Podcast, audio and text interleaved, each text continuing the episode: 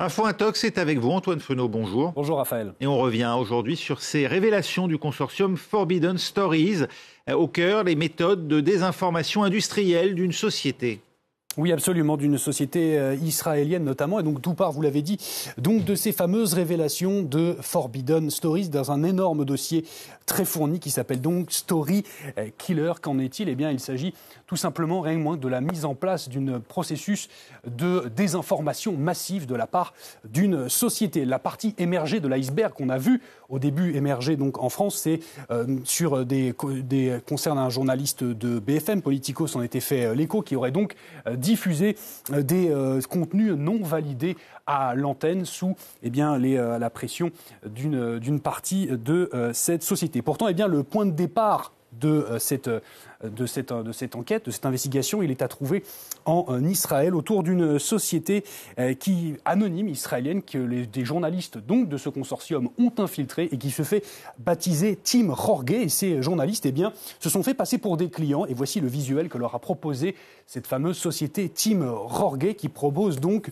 du renseignement à la demande. Voici les visuels qui sont donc proposés hors journalistes et ils, donnent, ils ont donné leur, de manière très euh, volubile eh bien, leur but. Leur but, c'est bien c'est de, de, collecter de, de la, de, des données, de, des informations, de les analyser, de développer les impacts, comme ils le disent, et surtout de déployer, comme vous le voyez ici, un narratif de finalement de déployer des euh, histoires tout simplement avec euh, une, technique eh bien très euh, rodée. Ils, ils se ils s'en sont d'ailleurs vantés, ces journalistes, ces, cette société, auprès des journalistes, en disant eh bien, qu'ils avaient réussi à manipuler pas moins de 33 élections présidentielles.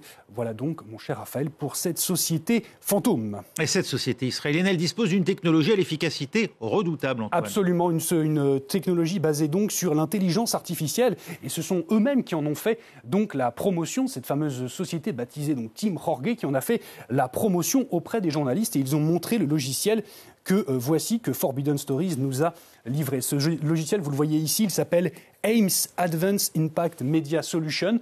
Voici donc ce qu'il qu présente et son but, il est bien, il est très simple, c'est de créer par milliers, par dizaines de milliers des faux profils sur les réseaux sociaux et surtout de les rendre crédibles. Et voici comment ils le font. Eh bien, ils utilisent, vous voyez, des avatars en collectant tout type de données. Voici donc un exemple que vous pouvez retrouver qu'ils ont présenté, cette fameuse société aux, journalistes avec des faux profils que vous pouvez voir ici. Et en dessous, en dessous on voit toutes les icônes euh, sur euh, les réseaux sociaux et les journalistes, eh bien, très surpris face à la possibilité de ce logiciel, eh bien, ont demandé des exemples. Et cette fameuse société leur en a créé un sur mesure devant leurs yeux, un profil Twitter tout à fait réaliste et qui est d'ailleurs toujours actif. Je l'ai retrouvé pour vous, le voici ici. Cette fameuse Sophia Wild n'existe pas du tout, elle a été créée de toutes pièces.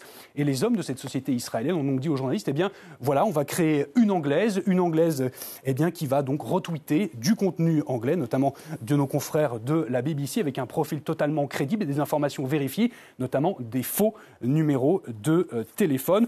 Alors, on a, les journalistes se sont posé la question, qui est donc cette fameuse, qui se cache derrière cette fameuse société euh, Team Rorge et ils en sont arrivés à la conclusion qu'il s'agissait de euh, plusieurs personnes, mais surtout euh, d'un homme en particulier. Il s'appelle Tal Anam. C'est lui que l'on voit ici, que Forbidden Stories a donc retrouvé. C'est cet homme que nous euh, voyons ici. Il détient deux sociétés en Israël spécialisées dans la sécurité et le renseignement, notamment une qui s'appelle Denoman International, que vous voyez juste ici, qui donc se, présente comme une société voilà, qui fait du consulting auprès, auprès de différentes personnes pour eh bien, pro proposer des services de sécurité et des renseignements. Et le profil de ce, de ce fameux, euh, de ce fameux, de ce fameux tel, Tal Hanan se retrouve justement sur cette, sur cette page de cette société. C'est lui qui est le fondateur de cette fameuse société.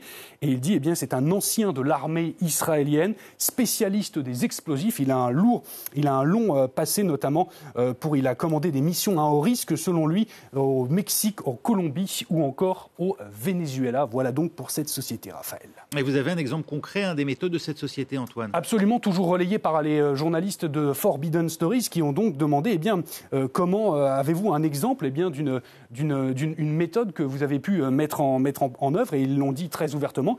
On a pris un exemple d'une, d'une, d'une, d'un, d'une, d'une personnalité qui est très présente sur les réseaux sociaux.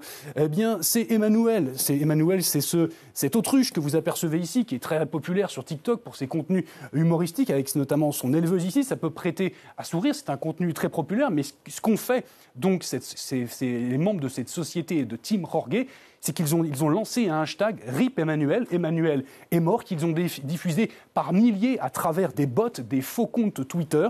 Et euh, d'une certaine manière, eh bien, ils en sont arrivés ici. C'est passé en, juillet, en juillet 2022, vous le voyez ici, avec ce hashtag, donc RIP Emmanuel, et ces tweets qui paraissent crédibles. Donc cet utilisateur, soi-disant utilisateur, qui dit voilà, ça me rend triste d'apprendre la, la, mort d'Emmanuel. Eh bien, il faut savoir que la tendance est devenue tellement virale qu'elle est devenue en top tendance sur Twitter et qu'elle est même dans certains pays, notamment en Slovaquie, elle, a regroupé plusieurs, euh, cette centaine de milliers euh, de, de, références sur ce, sur ce hashtag grippe Emmanuel et que la propriétaire de cette fameuse autruche a dû s'en défendre. Elle, elle a donc euh, fait ce tweet en disant Je me suis réveillée et j'ai dû courir pour vérifier qu'Emmanuel n'était pas mort face à la viralité de ce tweet. Voilà donc, Raphaël, un exemple de méthode de cette société d'intelligence, si l'on peut dire, et qui fabrique de toutes pièces des infox grâce à une armée de bots virtuels. Vous l'avez compris. Merci Antoine Fenot. C'était Info Intox avec Antoine. On se retrouve dans 5 minutes pour un nouveau journal. Restez sur France 24.